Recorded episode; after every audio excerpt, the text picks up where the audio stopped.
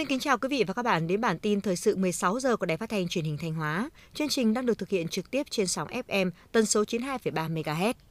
Thưa quý vị và các bạn, tỉnh Thanh Hóa đã hoàn thành 5 đợt tiêm vaccine phòng COVID-19 và đang triển khai đợt tiêm chủng thứ 6. Tính đến hết ngày 17 tháng 9 năm 2021, tỉnh Thanh Hóa đã triển khai tiêm chủng được hơn 460.000 liều vaccine phòng COVID-19, trong tổng số gần 500.000 liều vaccine được cấp cho hệ thống dân sự trên địa bàn tỉnh, đạt tiến độ 92%. Trong đó có 282.362 người tiêm mũi 1 và 87.779 người tiêm đủ 2 mũi. Hiện tại CDC Thanh Hóa đang giả soát và xây dựng kế hoạch phân bổ vaccine lần 3 đợt 6 trong đó, có 11.700 liều vaccine Pfizer đã nhận về, dự kiến sẽ sử dụng 2.340 liều để tiêm chủng mũi 2 cho các đối tượng đã được tiêm mũi 1 trong đầu tháng 9 năm 2021. 9.360 liều vaccine Pfizer còn lại cùng với 11.700 liều mới dự kiến sẽ được cấp về trong thời gian tới. Tổng 21.060 liều sẽ được cấp cho các đơn vị doanh nghiệp trên địa bàn tỉnh trong lần 3 đợt 6 năm 2021. Thưa quý vị và các bạn, đợt dịch COVID-19 lần thứ tư bùng phát khiến nhiều địa phương trong tỉnh phải giãn cách xã hội theo chỉ thị 15-16 của chính phủ, làm đứt gãy chuỗi cung cầu. Đây là nguyên nhân chính khiến giá các loại nguyên vật liệu, cước vận chuyển liên tục tăng cao. Trong khi hàng hóa sản xuất khó khăn về thị trường tiêu thụ, ảnh hưởng nghiêm trọng đối với doanh nghiệp. Tại huyện Như Thanh, nhiều doanh nghiệp phải tạm ngừng sản xuất, số còn hoạt động thì cầm chừng, loay hoay tìm đơn hàng đối tác và thị trường đầu ra. Tính đến tháng 9, huyện Như Thanh đã thành lập mới được 28 doanh nghiệp, đạt 80% kế hoạch năm 2021, nâng tổng số doanh nghiệp trên địa bàn lên gần 300 doanh nghiệp. Tuy nhiên, trước ảnh hưởng của làn sóng dịch COVID-19 lần thứ tư, hiện cả huyện chỉ còn 176 doanh nghiệp đang hoạt động, 14 doanh nghiệp ngừng hoạt động chờ giải thể và 73 doanh nghiệp không hoạt động tại chỗ. Từ ngày 29 tháng 8, tỉnh Thanh Hóa thực hiện phong tỏa bệnh viện đa khoa hợp lực để khoanh vùng khống chế dịch. Đến nay, tình hình dịch bệnh cơ bản đã được kiểm soát. Trong 3 tuần qua, đã có gần 30 tổ chức cá nhân trong và ngoài tỉnh có những phần quà ý nghĩa hỗ trợ Bệnh viện Đa khoa Hợp lực vượt qua giai đoạn khó khăn. Trong đó, các cá nhân đơn vị đã hỗ trợ hơn 800 triệu tiền mặt và rất nhiều phần quà ý nghĩa, đó là vật tư y tế bao gồm kit xét nghiệm, khẩu trang, áo bảo hộ, kính chắn giọt bắn, hóa chất diệt khuẩn, hàng chục nghìn suất cơm và nhiều mặt hàng nông sản như gạo, rau quả. Những món quà không chỉ có ý nghĩa về mặt vật chất mà là nguồn động viên to lớn giúp cán bộ, nhân viên, người lao động bệnh viện đa khoa hợp lực vượt qua thách thức, chiến thắng dịch COVID-19, sớm đưa bệnh viện trở lại trạng thái bình thường mới.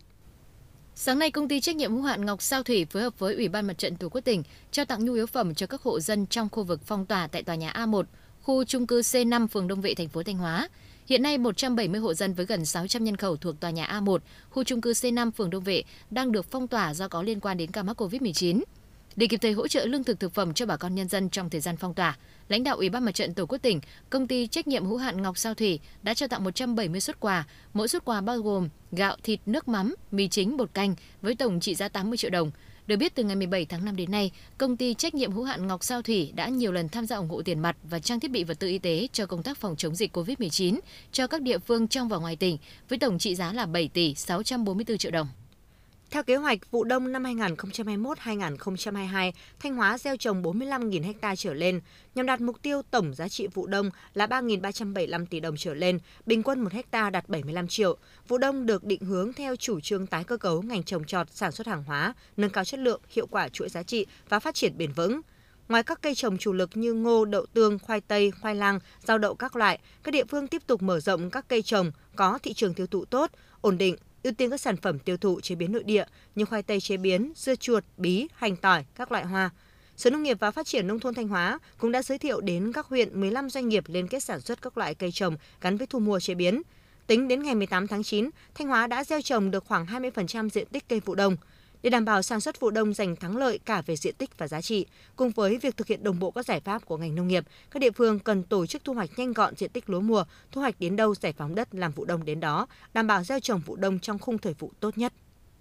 Bản tin 16 giờ xin được chuyển sang một số thông tin trong nước đáng chú ý khác. Bộ Y tế đã có quyết định số 4471 ngày 17 tháng 9 năm 2021 về việc phê duyệt có điều kiện vaccine Abdala của Cuba cho nhu cầu cấp bách phòng chống dịch bệnh COVID-19.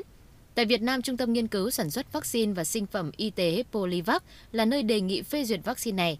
Vaccine Abdala mỗi liều 0,5ml chứa 50 microgram vaccine protein tái tổ hợp chứa vùng liên kết với thụ thể RBG của virus SARS-CoV-2, bào chế ở dạng hỗn dịch tiêm bắp. Vaccine được đóng gói hộp 10 lọ, mỗi lọ chứa 10 liều, mỗi liều 0,5ml. Bộ Y tế cũng quy định các điều kiện đi kèm việc phê duyệt Abdala cho nhu cầu cấp bách trong phòng chống dịch bệnh COVID-19.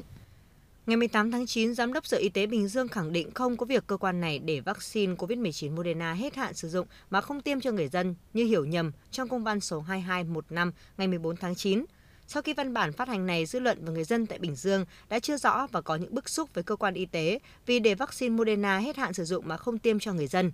Trong sáng ngày 18 tháng 9, Sở Y tế đã ra công văn số 2281 thay thế cho công văn số 2215. Nội dung văn bản 2281 nói rõ, theo khuyến cáo của nhà sản xuất và hướng dẫn của chương trình tiêm chủng quốc gia Bộ Y tế, tiêm vaccine Moderna tiêm 2 mũi, mũi 2 cách mũi 1 ít nhất 28 ngày. Tuy nhiên, đến thời điểm hiện tại, nguồn vaccine Moderna không có thông tin sẽ nhập về để thực hiện tiêm mũi 2. Nguồn vaccine Moderna tiêm mũi 1 do chính phủ Mỹ viện trợ. Vaccine Moderna, Bộ Y tế phân bổ cho tỉnh Bình Dương đợt 11 và đợt 14 đã được tiêm hết mũi 1 cho dân theo đúng tiến độ của Sở Y tế đề ra.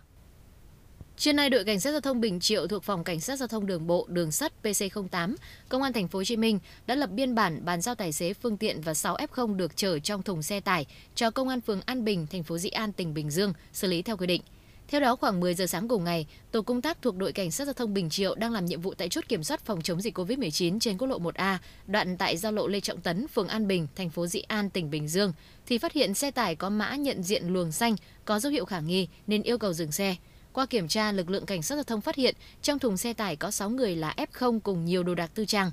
Làm việc với cơ quan chức năng, tài xế khai báo, những người này vừa hoàn thành cách ly tập trung tại một cơ sở cách ly trên địa bàn phường An Bình, nhờ trở về địa phương để khai báo y tế. Bước đầu, lực lượng cảnh sát giao thông đã lập biên bản vi phạm hành chính tài xế xe tải với lỗi chở người trên thùng xe tải trái quy định.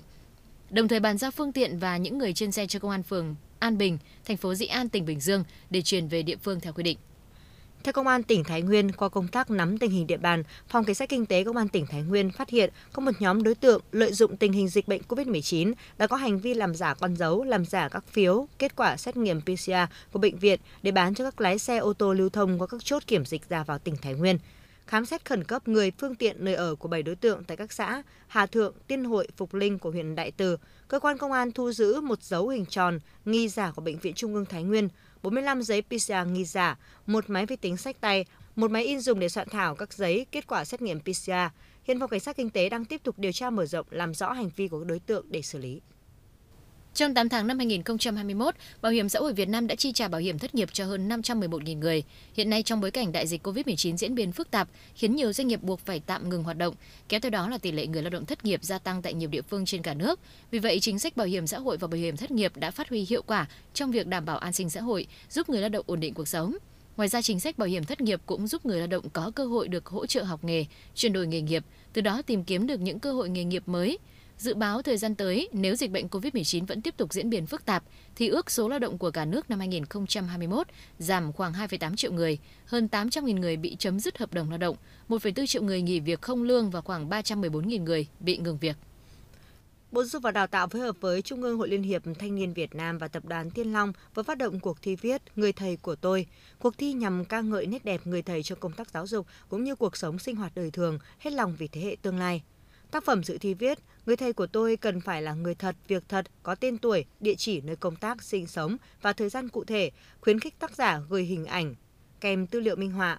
Người thầy trong tác phẩm cần thể hiện được tình cảm khó nhạt phai trong lòng tác giả, có những hành động cử chỉ đẹp, nhân văn, ảnh hưởng sâu sắc đến cuộc sống sự nghiệp tác giả sau này. Mỗi bài viết dài không quá 2.000 từ, chưa từng đăng tải trên các phương tiện thông tin đại chúng. Mỗi tác giả có thể gửi số lượng bài dự thi không giới hạn, Bài dự thi gửi tới Cổng Trí thức Thánh Gióng trước ngày 15 tháng 10 năm 2021. Dự kiến lễ trao giải cuộc thi sẽ diễn ra vào đúng dịp kỷ niệm Ngày Giàn giáo Việt Nam 20 tháng 11.